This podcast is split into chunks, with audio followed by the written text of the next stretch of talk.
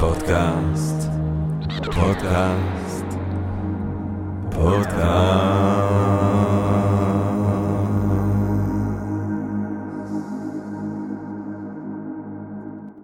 טוב, אה, גבירותיי ורבותיי, ברוכות וברוכים הבאים לפודקאסט של Think and Ring Different, פודקאסט למי שאוהב לחשוב ולשתות.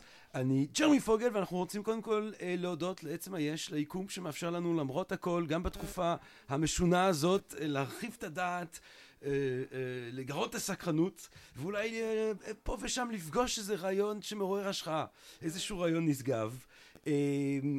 אה, והיום אנחנו איפשהו יוצאים למסע, יוצאים למסע לחפש uh, השחאה, לחפש רעיונות נשגבים, לחפש מרחב אולי, uh, בעולם שמתחיל להרגיש לפעמים קצת סגור בזמן האחרון. Uh, ואנחנו באמת נדבר היום על המסעות ששינו את העולם, ששינו את התודעה. והנושא הזה גרם לי לחשוב על uh, מוטניו. מורטניוש הוא פילוסוף מאוד חשוב במאה ה-16, פילוסוף צרפתי שכותב מסות, מסות נורא מעניינות כי הן משלבות בעצם בין ההגות הספקנית שלו הפילוסופית לבין חוויות חיים וסיפורים אישיים והוא יכול כמה עמודים מהנוראים בכתיבה הצרפתית אי פעם לתאר איך שהוא משתין החוצה את אבני הכלייה שלו ואז לדבר על הפילוסופיה הספקנית של פירון והכל ככה בפסקאות נורא יפות ויש לו מסה מפורסמת מאוד שקוראים לה על הקניבלים ועל הקניבלים עוסק בשבטים שהם בדיוק מתחילים לגלות אותם, כי הרי האיש האירופאי רק הגיע לאמריקות בסוף המאה ה-15, אז בתקופה שלו, במאה ה-16, מתחילים לחקור ולחפש אנשים וקרבויות באמריקה, ומגלים שבטים שהם קניבלים. אז כמובן שזה עושה רעש גדול באירופה, ואומרים, אוי, האנשים האלה, הפחאים, הם קניבלים, הם מסוכנים וכולי וכולי. אבל מוטן בא ואומר משהו אחר לגמרי. הוא אומר, שנייה, אם אנחנו נלמד בעצם את התרבות הזאת, אנחנו נבין שהקניבליזם שלהם זה דבר שהוא מאוד מאוד טקסי, זה קורה בסוף של מלחמות, אה, אה, כשהשבויים אה, מהמחנה האויב נמצאים בהכרעה, אתה מאכיל אותם במשך כמה חודשים ואז אתה אוכל אותם. וגם השבויים עצמם מבינים שזה מה שהולך לקרות והם צוחקים עליהם והם אומרים טוב אני מקווה שתיחנק עליי וכולי וזו התרבות שלהם. חוץ מזה הוא אומר כשהם לא נלחמים הם רוקדים, הם שרים, יש להם דברי נבואה, יש להם נביאים כאלה שמעוררים בהם התנהגות מוסרית. עכשיו, איך, אומר מורטניה, אפשר להגיד עליהם שהם פחות טובים מאיתנו? אנחנו לכאורה אמורים להיות יותר טובים, אנחנו הנוצרים, אבל במלחמות דת שהיו פה אנחנו אכלנו גם אחד את השני בעודנו חיים. אנחנו עשינו עינויים נוראים אחד על השני במלחמות שהיו פה. האנשים האלה שם לא היו חושבים בכלל על להילחם עם העוינות והאכזריות שאנחנו קיימנו כאן. אז מי בעצם הקניבלים הוא בעצם שואל? הם או אנחנו? ואני אומר את הדבר הזה כי לצאת למסע זה לגלות לא רק משהו על האחר, זה גם לגלות משהו על עצמך. ומי ידע להראות לנו את זה ולהדגים לנו את זה יותר מגבירותיי ורבותיי, האורח המדהים שהסכים איכשהו ככה להיתקע אצלנו בפודקאסט היום בערב, הוא לא אחר מאשר אורן נהרי. שהוא עיתונאי, מה זה עיתונאי? עורך חדשות החוץ המיתולוגי. אני עומד מול מיתוס. אני חייב להגיד שאני מרגיש שאני, אני כאילו ב... יש לי רגע יונגיאני שאני בתת מודע הקולקטיבי של ישראל. אני כרגע, אני כרגע בערוץ אחד, אני כרגע בהיסטוריה של, ה, של העם העברי. אני מרגיש זכות מאוד גדולה להיות כאן עם אורן נהרי. עיתונאי, עורך חדשות החוץ המיתולוגי כאמור ברשות השידור, מרצה מאוד מבוקש בכל הארץ, אבל גם אצלנו ב-Think and Ring Different אנחנו זוכים להרצאות שלו, ויש עכשיו סדרה של אורן נהרי ושל קובי חוברה על עשרה אנשים שעיצבו את המאה העשרים, אפשר למצוא בפוסט הנעוץ בעמוד של Think and Ring Different בפייסבוק. אורן נהרי גם סופר, כתב סדרה של ספרים משני עולם, כן, נאומים ששינו את העולם, חברות, כן, ששינו את העולם, נשים ששינו את העולם, וגם ספר שהוא בעצם מהווה את התמה שלנו כאן היום, מסעות ששינו את העולם, שאפשר לרכוש בהוצאה לאור מטר. ואפילו שני אטלסים, אטלס אנציקלופדי של העולם ואטלס היסטורי. שבו רואים את האירועים על פי השנים שלהם, השוואות מה קורה בכל מיני מקומות. בקיצור, היסטוריה וגיאוגרפיה, האהבות הגדולות שלי. אורן נהרי, שלום רב. שלום וברכה, ג'רמי. Uh, תראה, די לי כל הקשקש שלי. Uh, פה אצלנו בפודקאסט אנחנו אוהבים לתקוף את הבעיה ישר בווריד הצוואר. אז אני פשוט אשאל אותך, אה, מה זה מבחינתך אה, המילה הזאת, המונח הזה, מסע? איך מסע שונה מטיול? איך, מס, מה, מה זה, איך מסע שונה מנסיעה? מה זה מסע? בוא נתחיל לפני זה במסה על הקניבלים. אני רוצה לחזור לעניין הזה. יש פה שאלה מרתקת של מונטיין מעלה, וזו שאלה ששואלים את עצמם האירופים וכל העולם. אתה יודע, אתה בא מהמקום הזה שדיברו על המיסיון סיביליזטור, כן? Mm. המשימה שלנו, הנוצרים, האירופים, לתרבט את שאר העולם. White להביא burden, את מה הערכים שלנו, ולימים זה היה בעצם הרלטיביזם הזה שכל הערכים זהים. ויש בעיה גדולה מאוד עם הראשון, אבל יש גם בעיה עם השני.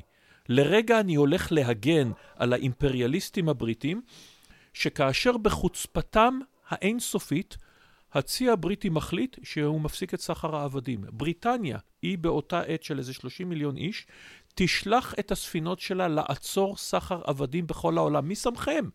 מי אתם שתבואו ותגידו למדינות אחרות ותרבויות אחרות שהעבדות אסורה? מי אתם שאתם תבואו להודו ותאמרו שהמנהג של לשרוף נשים, אלמנות, על מדורת השריפה של גופות בעליהן, כמובן זה לא היה הפוך, שלא תהיינה אי הבנות, מי אתם שתבואו ותגידו, המנהג הזה הוא מגונה, אנחנו מפסיקים אותו. מה המותר, מה האסור במלחמת הערכים הגדולה הזאת, שזו שאלה מרתקת. ועוד עניין בעניין הקניבלים, מהצד השני, שישנה אנקדוטה נהדרת על uh, ראש שבט פגאני אינדיאני שנתפס בידי הקונקיסטדורים של פיסארו, משמיד אימפריית האינקה, רוצח המונים, הוא וקורטז, שני רוצחים מהגדולים שהיו בהיסטוריה, uh, והעמידו לפניו את הברירה. אמרו לו, אתה יכול להתנצר, ואז אנחנו נערוף את ראשך, אבל תהיה בגן עדן לנצח. ואם אתה תישאר פגן, אתה תהיה בגיהינום לנצח, ואנחנו גם נעלה אותך על המוקד.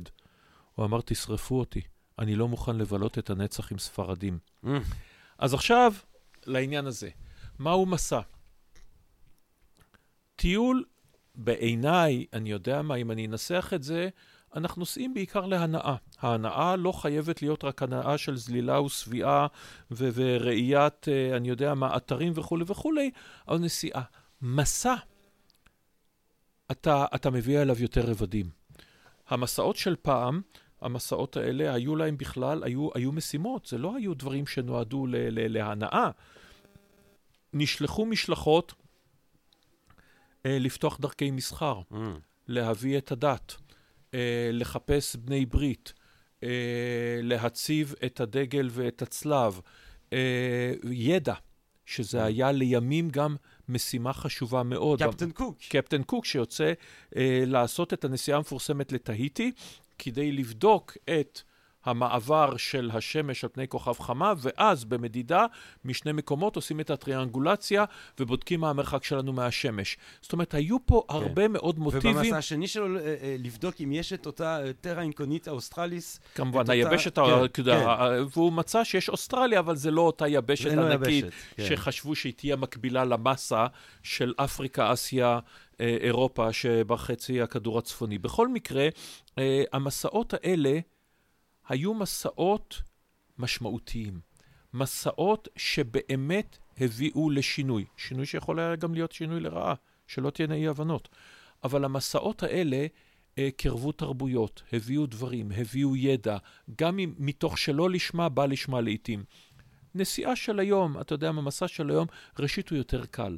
איפשהו משהו במסעות הקדומים, אנחנו, אה, אני לפחות, מסתכל על אותם אנשים, כולל אפילו הוויקטוריאנים, יחסית בדורנו. האנשים האלה שמגיעים אל מאווי הג'ונגלים, Mm. מגיעים במשלחות אל הקוטב הדרומי, סקוט, והם מסתכנים בסיכונים איומים, וכל ערב הם מחליפים את הבגדים בלב הג'ונגל, ומדברים על מה קורה בבתיים, אתה יודע, וחולים במלאריה, וחולים באלף ואחת מחלות, ומביאים את מה שנראה לתרבות בעיניהם, וחלק מהם עושים את ההפך מתרבות. סטנלי שמקים אימפריה של ביזה ורשע והונאה עבור לאופולד מלך בלגיה. סליחה אם אני מעליב. כן. לא. אבל בכל מקרה, אני מעדיף לא להזדהות עם הצד הזה. עם הנושא הזה, כן. אף אחד, מה- אף אחד לא רוצה להזדהות כן. עם הצד הזה. סיפור נורא אז כמובן. כל המסעות האלה היו מסעות של דמויות שחלק מהם, שוב, היו פסיכופטים, רוצחי המונים והכל. וינגייט. אתה יודע, אני קראתי אתמול על וינגייט, אתה אומר, נכון. בואנה, מה זה הבן אדם הזה? נכון מה זה מאוד. הטירוף הזה? התיר- אתיופיה ובורמה וירושלים וזה. ו- אותם אפילו, האנגלים שמגיעים לכאן, ה-Palestine Exploration Fund, החברה לחקר ארץ ישראל, באים הנה לקצה האימפריה העות'מאנית, לעשות חפירות בירושלים. זה היו אנשים עם שכנוע פנימי עמוק, אנשים שהיום, בדור שלנו, בדור הציני, בדור של בלזה, אין את זה כבר. כן. אין את זה ממש. וגם אלה שעושים את המסעות היום, נניח האסטרונאוטים, הם, אה, הם חלק מאיזה ישות טכנולוגית אדירה, ענקית, כן. שאין להם כמעט שליטה על גורלם. זה לא האנשים האלה שעומדים על הספינות הקטנטנות, הקטנטנות, הזעירות האלה, במסעות של מגלן ושל דרייק, הקפת העולם, ספינות של עשרה, חמישה עשר, שבעים טון היו הגדולות ביותר. על מה אנחנו מדברים? זה קליפות אגוז. אה, אורן, אורן, אבל אני חייב, אני חייב לזרוק משהו, כי התחלת, זרקת פה איזה תפוח לוהט ו... אה, אה, המשכת הלאה, אנחנו שנייה צריכים, הרגע הזה של, אם, אם, אם זרקת את העניין של באמת האימפריה האנגלית שמה קץ אה, אה, אה, לעבדות ומי שמך, אז צריך אבל מיד גם אה, לעשות איזה אה, קונטקסטואליזציה. אה, במי שמך לטוב במקרה הזה, אבל גם מי שמך לרע. ודאי. כאילו, א', גם לעצם הסיפור של העבדות, אה, בגלל ש... על הרע כולנו מסכימים. לא, אבל אני אגיד גם משהו על הטוב. זאת אומרת, יש, אפשר גם ל, ל, ל, ל, ל, ל, להתבונן בעובדה שאנגליה הייתה בעצם המדינה הראשונה שעוברת את המהפכה, אה, מהפכת התיעוש. ולכן לה יש יתרון השוואתי יחסית למדינות האחרון בביטול העבדות. זאת אומרת, אם אתה מבטל את העבדות בכל העולם עכשיו, לאנגליה המתועשת יש יתרון, כי שאר המדינות עדיין לא מתועשות, ואצלם עבודת כפיים יותר משמעותית. אז אפשר אולי גם לראות פה איזשהו כן, סוג של אבל מעשה ציני. עדיין, ב-1800, 35 שנה אחרי המהפכה התעשייתית, מקובל לומר 1765, מנוע קיטור של ואץ, שזה מתחיל את זה, והתעשייה הראשונה שעוברת את התיעוש זה תעשיית הטקסטיל הרי, אבל עדיין, כוח אדם זה קובע עוצמה של אימפריות. סין, בשלב הזה, היא שליש ויותר מהתל"ג העולמי, ובריטניה עדיין הרבה פחות. זה ישתנה. כן. ואגב, הערה לגבי היום, אנחנו היום מסתכלים על עלייתה של סין, ואנחנו אומרים, מה זאת אומרת? או משתנים- חזרתה למקומה הטבעי. בדיוק! כן, כן, כן. זו הנקודה. אנחנו אומרים, מה קורה פה? משתנים סדרי העולם, הרי המערב אמור לשלוט, מה פתאום? זה רק עניין של 200 השנים האחרונות. מלחמות האופיום. מלחמות האופיום ועוד, אה, וההשתלטות, שזה מעלה את השאלה הגדולה, שמביאה אותנו למסעות. איך קורה שב... אני יודע מה, במאה ה-15, המדינות האירופיות הזעירות האלה, פורטוגל 700 אלף איש, הולנד חצי מיליון, צרפת 4 מיליון, משהו כזה, ספרד. איך, אנגליה מיליון וחצי, איך קורה שאירופה יוצאת אל העולם ותוך 200 שנה לכל צורך פרקטי כובשת את כולו ושולטת בו עד עצם היום הזה, אירופה והצאצאים של אירופה, כי ארצות הברית היא צאצאית של אירופה. איך, איך קורה הדבר הזה? אז זה קורה בעקבות מסעות התגליות, הדפוס, הרנסאנס, יש הרבה מאוד סיבות. הטכנולוגיה, ה- ה- הצבא, אני חושב שזה עניין של כוח. יש גם את- הטיעון שמדובר הרבה על תרבות, שסין היא לא תרבות כובשת החוצה, היא תרבות שמנסה נכון. להתמקד במרכז. אז זה נכון שיש את העניין של הצבא, ויש את העניין של המחלות, ויש את העניין של השריון, והפלדה, כן, רובים, חיידקים ופלדה, כמו שאמר ג'ארד דיימונד, אבל יש גם את העניין התרבותי. ופה אני צולל ראש לבריכה ריקה, ואומר, יש פה בעיה מסוימת. אחד מגדולי הימאים בהיסטוריה הוא ג'אנג חה הסיני. המ. שיוצא בראש מה שנקרא מסעות האוצר. יש שבעה מסעות. הוא יוצא בראש צי של 300 אוניות. אני מזכיר, קולומבוס 3, מגלן 5. 300 אוניות. אוניית הדגל שלו לבדה הייתה יותר גדולה מהניניה, פינטה וסנטה מריה ביחד, וזה רק אונייה אחת. זה צי של 30 אלף איש, והם יוצאים לרחבי העולם. זה הצי הכי חזק בעולם, בלי השוואה בכלל. מביס ציי פיראטים, ואחרי המסע השביעי, קיסר סין מורה להעלות על הצ... את הצי על החוף ולשרוף אותו. Hmm.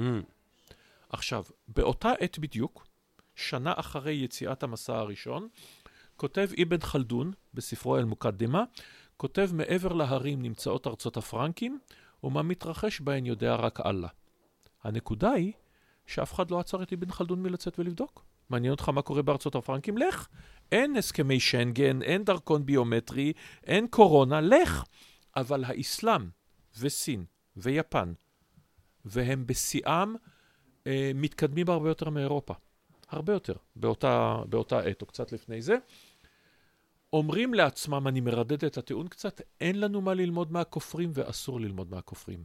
ברגע שהשתכנעת שאין לך מה ללמוד מאף אחד, וזה תקף עד היום, ואסור לך ללמוד מאף אחד, התחילה הנפילה.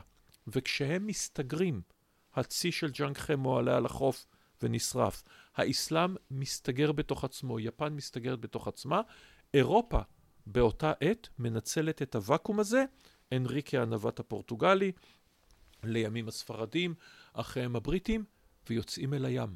לא היה מישהו שיתחרה בהם. והם מביאים את המסחר, והם מביאים את הנשק, הם אלה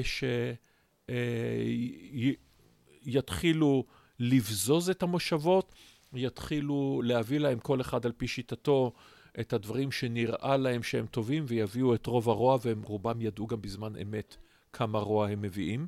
קולומבוס כותב ביומנו, עם 50 איש נשעבד את כולם. והוא צדק לגמרי, זה בדיוק מה שקרה. היו להם כמה? 100, 200 כן. קונקיסטדורים שהביסו אימפריות. אחר כך של אנגליה את הודו, ואתה חושב איך האנגלים יכולים לשעבד את הודו? האנגלים עושים את זה בשיטה הרומאית, הפרד ומשול. כן. הפרד ומשול. כי צריך לזכור, גם בזה יש לנו הרבה מיתוסים. אנחנו, הרבה פעמים אנחנו חושבים, נניח, אתה יודע, על יוון הקדומה מול הפרסים. אתה יודע מה? על היהודים. המכבים מול היוונים, המכב... היהודים מול הרומאים, מה לא.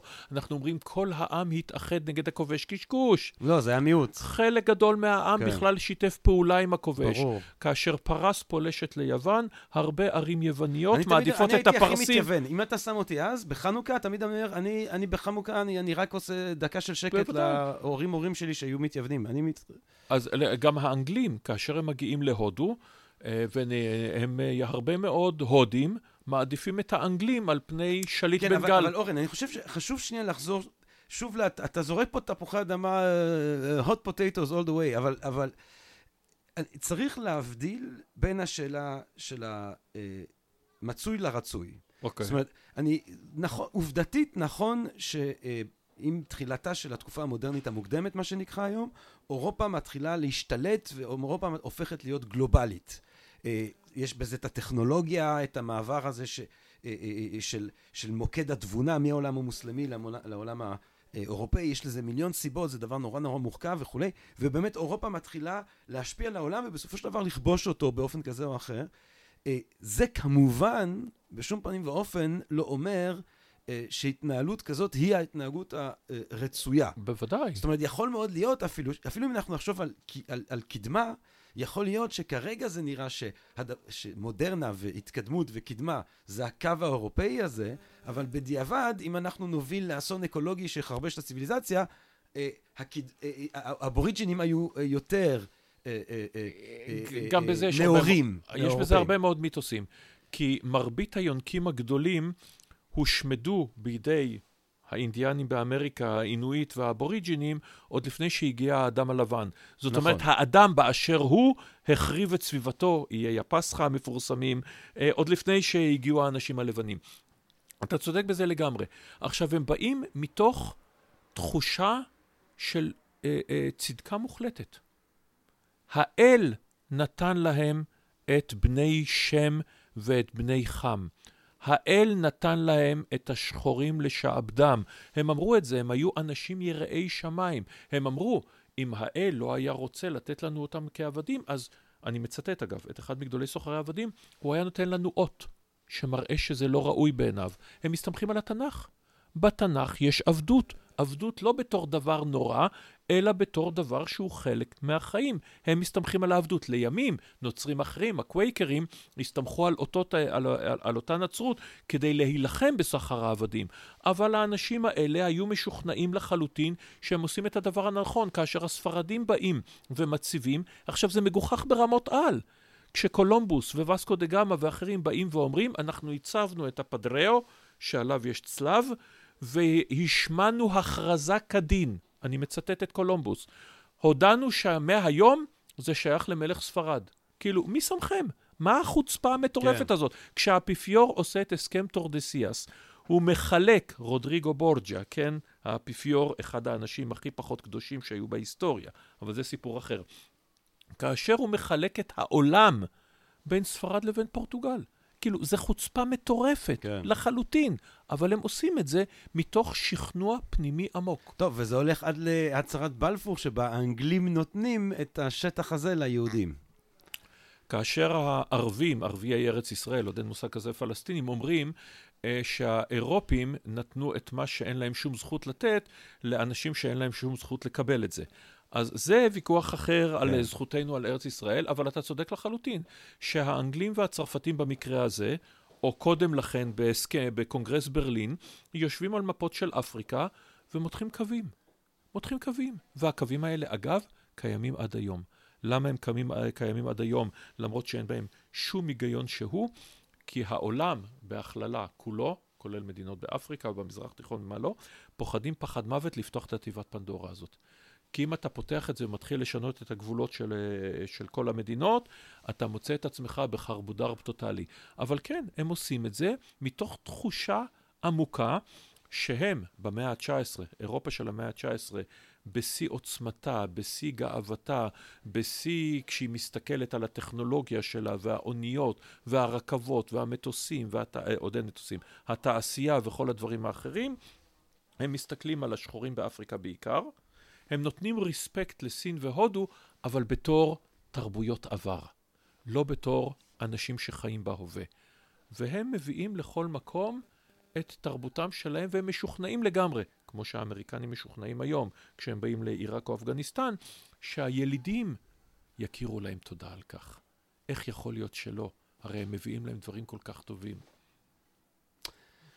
אז בעצם, אם אני שומע את הסיפור מאחורי כל הסיפורים, הסיפור של המסעות, או סוג המסעות הזה, כי זה לא המסע היחידי שהאנושות, אבל אנחנו מדברים על המסע של האיש האירופאי לעולם מעבר לאירופה, הוא מסע ש... שבסופו של דבר אנחנו לא יכולים שלא לספר אותו כסיפור של קולוניזציה. נכון. הוא סיפור של קולוניאליזם, אבל הוא התחיל, אה, המסעות הראשונים היו קולוניאליזם ומסחר. ומסחר. כאשר הפורטוגלים ופה מתחילים את ושם הפרויקט... סקרנות אולי, בכל זאת, איזה רגע רומנטי. ליום. אולי היה לקוק, לימים, או, או לדרווין, אתה יודע, ל... לימים בהחלט יהיו. לא אצל הספרדים והפורטוגלים, הסקרנות הייתה משנית לחלוטין להתעשרות, ביזה, כן. הפצת אבל האנגלים הנצרות. באמת עשו פה ושם מסעות מדע כאלה. דרווין זה הדוגמה הקלאסית. כן. האונייה ביגל יוצאת למסעה המפורסם, כאשר אגב הקברניט, אחד הדברים המצחיקים, יש לו אג'נדה. הוא רוצה, הוא אוונגליסט. אתה יודע, התנ"ך הוא כפשוטו. כתוב שהעולם נברא בשישה ימים, זה שישה ימים. זה לא מטאפורה, זה לא שישה עידנים, זה לא שש מיליון שנים, זה שישה ימים. והוא צריך ג'נטלמן, כי אתה יודע, המלאכים היו די אספסוף באותה עת, ג'נטלמן שיצא איתו למסע. על כן הוא צריך כומר. והוא בוחר בצ'ארלס דרווין על פי אפו. הקברניט היה די מטורף. והוא אמר שעל פי האף רואים את אה, אופיו של האדם. אז צ'ארלס דרווין הצעיר יוצא איתו למסע, כומר, אה, המסע שישנה את העולם. והמסע הזה, זה לא רק זה שדרווין התלווה למסע מקרי, האונייה ביגל יצאה כדי למפות את המים למסע של חמש. כן. שנים. עכשיו תחשוב על זה רגע, שיחשבו גם המאזינים לנו. אתה נמצא בתוך אונייה קטנטנה, במצב נוראי, וזה עוד המסעות, אני מדבר על מסעות שלא היו למלחמות ולא היה בזמן הצפדין הזה כבר אחרי. המסעות הנוראיים האלה, אתה נמצא בתוך אונייה קטנה עם אנשים מלוכלכים ולעיתים ואין אוכל ואין מים, ואתה יודע, אתה יודע שעוד מעט יש דרקונים, עוד מעט יש קרקן, יש סכנות איומות, יש אויבים, יש פיראטים, מה לא, והאנשים, הם לא התנדבו לזה, חלק מזה הם, הם נשלחו לזה, אבל האנשים בכל זאת יצאו למסעות האלה, על הדברים האלה אני נותן את ההערכה המסויגת, כן, כמובן, כי אני זוכר שבסופו של דבר בבסיס יש התנשאות סלש גזענות. כן. אפילו פה ושם אה, אה, סקרנות שגם היא משרתת את המטרות הצבאיות. אתה יודע, הרבה פעמים אומרים שהאנתרופולוגיה המודרנית מתחילה אולי מ- מ- מתוך איזשהי סוג של סקרנות, אבל גם בגלל שאם אתה הולך להשתלט על עמים מסוימים, אתה צריך להבין אותם, אתה צריך אה, אה, לדעת איך הם מדברים, שלא. לדבר אם אתה רוצה לנצר אותם. אז uh, אתה יודע, התחביב האנושי הידוע להרוג אחד את השני עומד בבסיס המון דברים. המיפוי, הגיאוגרפיה. אה, כן, אתה צריך אותה בשביל הצי, שבסופו של דבר הצי הוא כלי מלחמה. המון דברים אחרים, החל מקופסאות השימורים אה, וכלה בג'יפ ובמחשב, אה, נוצרו בעקבות, בעקבות מלחמות. Mm. או בעקבות uh, תחרויות צבאיות. זה חלק ממה שמקדם את האנושות למרבה הצער. הלוואי והיו מנגנונים אחרים, אולי יש מנגנונים אחרים ויהיו מנגנונים אחרים, ויהיה טוב אם נתחרה בפרסי נובל ואולימפיאדות, ולא רק בתחומים כאלה. אבל uh, כן, זה חלק מהדברים שהביאו את הקדמה, וכן, גם את המדעים. אבל זה הולך אחורה עד היוונים. היוונים הקדומים, אלה שאנחנו מעריצים אותם כל כך, עם הדמוקרטיה הנפלאה שלהם, בואו נזכור, רגע, הדמוקרטיה הזאת הייתה דמוקרטיה לכמה מאות גברים בלבד. זהו, זו הייתה הדמוקרטיה. והם מסתכלים על האחרים, והם אומרים, האחרים האלה הם ברברים. הרי זה מתחיל, הביטוי הזה מגיע מיוון. הם מסתכלים על הפרסים. האימפריה הפרסית הייתה אימפריה מפוארת. היא הייתה מתקדמת לא פחות מ- מיוון באותה עת, מהערים היווניות. היא הייתה הרבה יותר עשירה וגדולה וחזקה ומה לא, אבל הם הברברים. כי אנחנו, האירופים, אנחנו נעלים עליהם. שלא תהיינה אי הבנות. גם הסינים, היפנים, הקוריאנים, הערבים, כולם. כל אחד יסתכל על האחרים כשהוא נעלה מהם. Mm. אתה uh, כבר דיברת uh, מוקדם יותר על הדבר אולי שמזכיר את המסעות המיתולוגיים האלה, באמת, האגדיים האלה של קולומבוס או של לוק או של... Uh, uh, וזה החלל, זה המסעות לחלל. זה אולי במאה ה-20 הדבר שדומה, ובמאה ה-21 אולי, uh, עוד יותר, מזכיר באיזושהי צורה אולי את, ה, את התחושה אפילו הרומנטית. ואז כמובן יש גם את המורכבות הצבאית והספייס פורס עכשיו. וה... נכון. המסעות אל החלל ומסעות אל מעמקי הים. כן. בואו נזכור את זה. כן. עכשיו, שניהם מתחילים מהצבא. אין מה לעשות. שניהם מתחילים, אתה יודע, צוללת זה, זה כלי צבאי בראש ובראשונה, ואם אנחנו רוצים לחקור את מעמקי הים, אז מי שעושה את זה זה המעצמות הגדולות כדי למפות את פני המעמקים ולדעת איפה להציב, רשתות סונאר וכל מיני דברים אחרים כדי להיזהר מהצוללות הגרעיניות של הצד השני. אותו דבר כמובן במרוץ לחלל. טיל, מדויק אה, הוא נשק אה, כמו שכולנו יודעים. ואנחנו זוכרים מי מתחיל את תוכנית החלל האמריקנית ממש, שזה ורנר פון בראון, המהנדס והמדען הנאצי, כן. הגאון, גם צריך לומר את הדבר הזה, אבל של טילי V1 ו-V2. האם for the stars קראו לספר שלו, ואמר הקומיקאי היהודי, but sometimes I hit London. בדיוק. Uh, כן, הוא אגב אמר על הטיל, על ה-V2, הוא אמר שזה טיל מצוין, רק חבל שהוא פגע בפלנטה הלא נכונה. כן, כן זה המשך של הדבר הזה.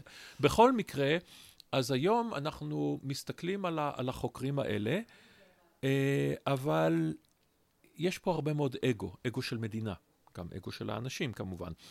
של המדינה שבאה ואומרת, אנחנו שמים את הדגל. תחשוב אגב על החוצפה הזאת. זה הרי די מקביל לאותם ספרדים ואנגלים שנוטעים את הדגל באיזשהו מקום ואומרים, זה מעכשיו שייך למלך... אבל לא הירח לא שייכת לאמריקאים, עם כל הכבוד לדגל הראשוני נכון, שלהם. נכון, אבל הם שמים את הדגל. כן. בסופו של דבר, הם לא שמים את הדגל של האו"ם. No. הם לא שמים סמל אנושי, הם שמים דגל אמריקני. כן. וכאשר הרוסים... לא מזמן צוללת עברה מתחת לקוטב הצפוני ושמה שם דגל רוסיה. ואמריקה השתוללה והם אמרו, סליחה, אתם זוכרים שאתם שמתם את הדגל שלכם על הירח? אז כן, הדברים האלה, לשים דגל זה, זה לא איזשהו, זה סמליות, ג'רמי, זה לא דבר קטן. זה לא שאתה בא ואתה אומר, כמו מלורי העולה על האברסט, למה? כי הוא שם, ואתה אומר זה הישג לאדם. פה זה הישג של המדינה, mm. מכיוון שאדם בודד לא יכול בעצם לחקור את המעמקים. האחרון שהיה אדם בודד שעשה את זה, גם כן פלוס מינוס זה קוסטו. כן. אבל מרבית האנשים האחרים, המשפחה השוויצרית המפורסמת, ש... יש את ההוא, אה, קמרון, הבמאי של טיטניק כן, ושל... כן, שהוא ירד הוא, אל המעמקים, נכון מאוד, עם צוללת, כן. נכון. אז, יש, אז בסופו של דבר כן. זה ניצחון... ותראה, עכשיו אנחנו בעידן של מוסק. נכון. החלל עכשיו זה מוסק. אתה צודק. אז, אבל זה כבר ניצחון לא של האדם, זה לא מגלן שחוצה את המיצר 58 יום מול מזג אוויר בלתי נתפס, זה לא סקוט שמתחרה באמונצן ומת בדרך חזרה, זה ניצחון של הטכנולוגיה. זאת אומרת, האנשים שנמצאים שם, באופן עקרוני, גם יכולים לא להיות שם. אה, תראה, אני כן, אם אילון מאסק, כפי שהוא טוען עכשיו, אה, מצליח לשים אנשים על אה, מאדים עד ל-2026, שזה נשמע כרגע הזוי, אבל כל מה שהבן אדם הזה הצליח לעשות אה, הזוי בגדול, אני כן חושב שיזכרו אותו, אה, יזכרו אותו אה, כדמות ספק. כזאת. אה, בלי בצורה- ספק. פחות רוח, פחות מים, פחות... אבל זה. אה, אני אגיד לך, אבל יזכרו אותו לא כמקביל לקוק ולסקוט ולמגלן ולהומבולט ושאר חוקרים, יזכרו אותו כמקביל לפורצי דרך כמו, אני יודע מה, ונדרבילט אה, ואדיסון Mm, וטסלה. מעניין, כלומר, יזכרו אותו כיזם טכנולוגי מדעי, מעניין. שזה לא אותו הדבר. כן, מעניין. חוץ אם הוא בעצמו יטוס למאדים ויהיה שם, אה, הוא ישים את עצמו כמלך, ואז יזכרו אותו כסיפור אחר לגמרי. כן. לח... כן, זה סיפור אחר. ואגב, הוא גם הודיע שעל מאדים לא ישררו חוקי כדור הארץ, כן, שזה מעניין. זה הוא מורכב. אומר, אנחנו נלך למקומות אחרים, זה יהיו חוקים כן. אחרים. ותהיה גם שאלה מרתקת בהמשך, עד uh, מתי תהיה, אם ככה, מלחמת מאדים כדור הארץ. כן, רק עניין של זמן. רק עניין של זמן, עד שמתיישבי מאדים ימרדו ויודיעו, אתה יודע, we, party. we the people, כן, כן. we the people, וכן, למה לא? אני רוצה, תראה, כי אני, אני רוצה לחזור לנקודה הזאת של, של או, או לדמות הזאת של מוטן ולדבר קצת על כמה עוד אנשים כאלה. כי אחד מהדברים ש... אמ, אמ, מצ... זה לא הדבר הכי מצער מן הסתם בכל הסיפור הנורא הזה של הקולוניאליזם, אבל אני חושב שכשאנחנו חוזרים לאידיאלים של הנאורות, אם אנחנו מסתכלים על מה שהפילוסופים עצמם מדברים עליו, רוסו, אה, מנדלסון, אה, מורטניה אה, והרבה אחרים, הם בעצם כן, הרבה מהם כן היה להם ערכים אוניברסליים של אה, סובלנות, אה, של אה, סקחנות, של אה, ללמוד מסיפורים מתרבויות זרות כדי בעצם להבין את ה, מה שמשותף לכל בני אדם כבני אדם.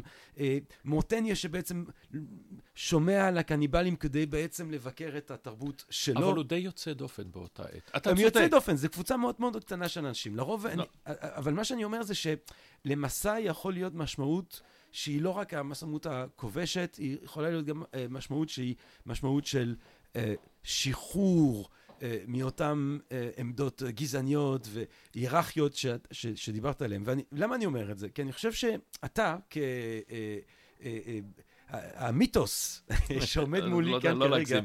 לא, אבל אתה יודע, אתה, אתה בן אדם שהקיום שלך בתודעה של מיליוני ישראלים זה הדמות שמראה להם את העולם, אוקיי. נכון? זה, זה, מש, זה מה שאתה בא לילדים, לאנשים שגודלים, ל, ל, לחיילים, לאנשי צבא, לאימהות, לאבהות, לסבא וסבא. אתה במשך שנים על גבי שנים, אתה הבן אדם שלוקח אותם אה, למסע בעולם. אני, בטח היה לך משהו שאתה... אה, חוץ מזה שזה עבודה שלך וזה מה שאתה עושה, יש לך איזשהו אני מאמין במה שאתה אמור להביא? כאילו, האם יש לך איזשהו מהלך אידיאולוגי, כן. סוג של רוסו, מורטניו, שבוא אני אראה להם את זה ואז הם יבינו ככה על עצמם. מה, מה, מה, מה, מה האידיאולוגיה שלך מאחורי הדבר הזה?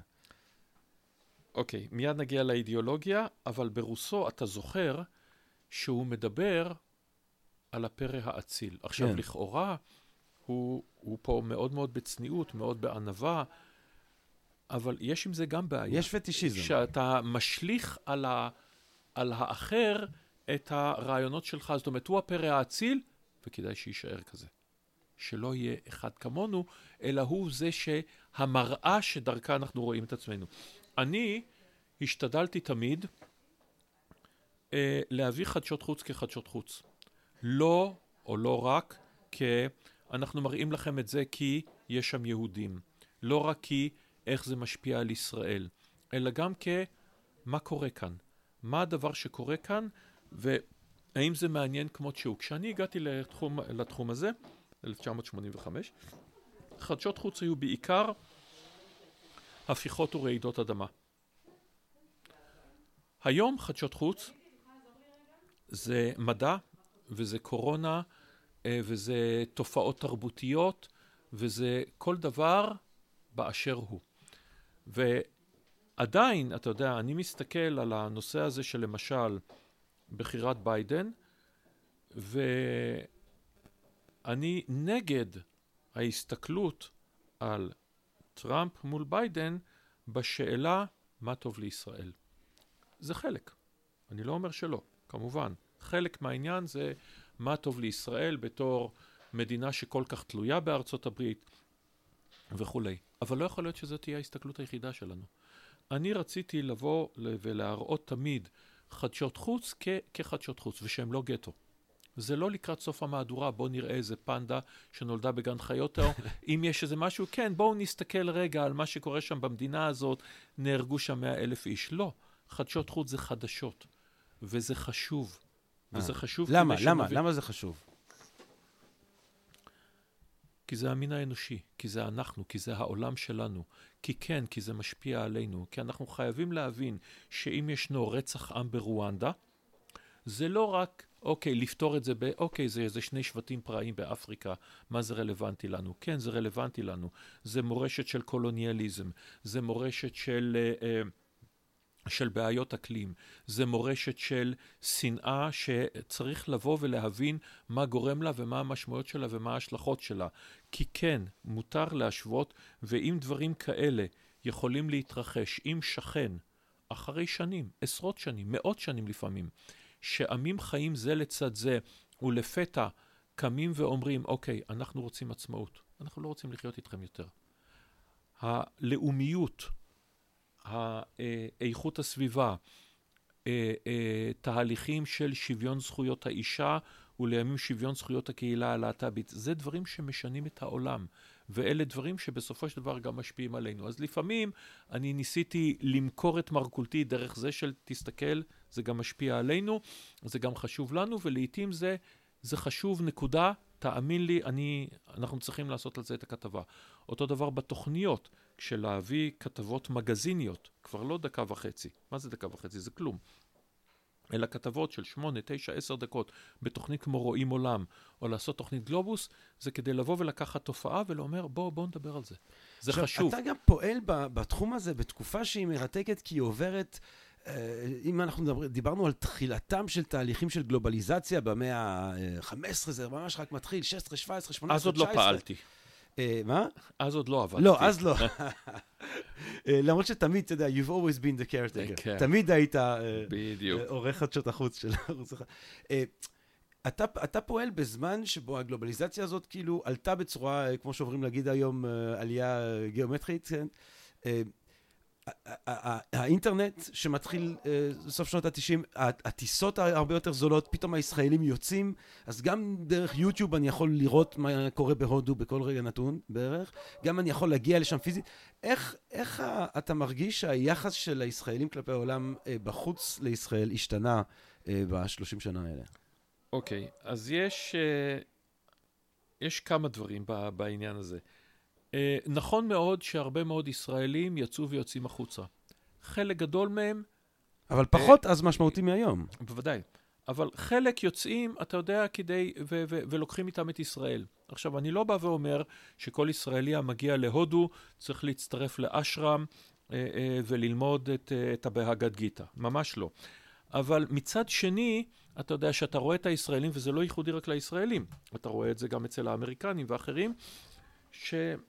שהם יוצאים עם החבר'ה, עם החולצות סוף מסלול, מלמדים את ה natives את אה, שירי גולני וגבעתי ומה לא, כל הדברים האחרים. זאת אומרת, אה, עדיין המבט של התייר, ממ. של התייר המערבי. או אם אתה מגיע, אני יודע מה, לבלי או לכל מקום אחר, ואתה נשאר ב Club Med, אתה נשאר ב- באזור הגלישה. וגם האותנטיות, שאנחנו כולנו מחפשים אותה כל הזמן, היא לא קיימת יותר. האותנטיות יכולה להיות בפעם הראשונה. והיום אנחנו יודעים שאתה מגיע אל איזשהו כפר, ודאי בטיול מאורגן, אה, בפיליפינים, בקמבודיה, איפה שלא יהיה, אז אותם, אותה להקה שרוקדת את, ה, את הריקוד המסורתי, אתה יודע, אם תטרח לחשוב על זה לרגע, שעוד דקה אחרי שאתה נוסע הביתה, הם אה, עולים על ג'ינס וחולצות טריקו ו- ו- וחוזרים, אתה יודע, למקומותיהם. הגלובליזציה משטיחה הכל לטוב ולרע. יש בזה את הטוב ויש בזה את הרע. זה תמיד מורכב. זה אף פעם לא חד-מימדי. אז ישראלים יותר מתעניינים בעולם, יותר מכירים את העולם, וזה תמיד טוב, ואנחנו עם עם שפילקס בטוסיק, אז אנחנו נוסעים המון להרבה מאוד מקומות. אה, שיאני העולם, אני חושב, כמעט. מאוד ייתכן. כן.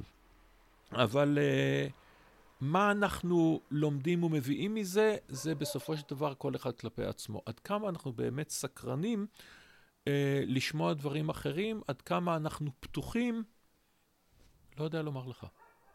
אה, טוב, אנחנו לאט לאט מסיימים. אני רוצה, שתי שאלות שאני חייב לשאול אותך. קודם כל, המסע המשמעותי בחייך, שלך. המסע המשמעותי בחיי שלי. המרהיב, אני- המשמעותי, מה, ש, מה שתבחר.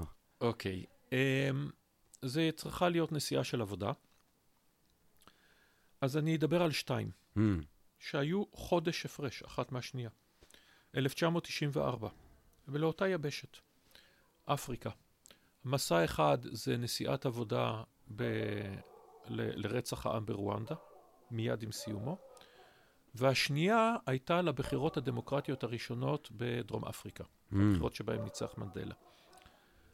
מסע אחד הוא אל המתועב והנורא שבאדם, והמסע השני אל המעורר תקווה שבאדם, עם המורכבות שלו, עם הבעיות, עם זיופי הבחירות שהיו, עם האלימות, עם החשש. אבל בכל זאת משהו חדש נולד. אני ליוויתי אנשים שביום הבחירות, משפחה אה, של הבלבוי במלון שבו אני הייתי, אמרתי, אני מלווה אותו. את האנשים שעמדו בתורים של, של שעות, והם בכו. האנשים שהצביעו בפעם הראשונה בחיים שלהם. לשים את פתק הבחירות. אנחנו לוקחים את הדמוקרטיה כמובן מאליו, כן. שזה גם אסור לעשות. אולי קצת פחות בימים האחרונים. אולי קצת פחות בימים האחרונים. בכל מקרה, אלה שני מסעות שהיו מה, וברואנדה היית ממש... מיד אחרי, אבל ממש עוד ראינו את הגופות, ש... את, ה... את, ה... את הגולגלות של תינוקות עם, עם פצעי מצ'טה ועם uh, ניפוץ, שזה, שזה ברמת הבלתי נתפס. אבל בני אדם עשו את זה. תגיד, היית פעם כעיתונאי אה, ב-Air Force One? לא.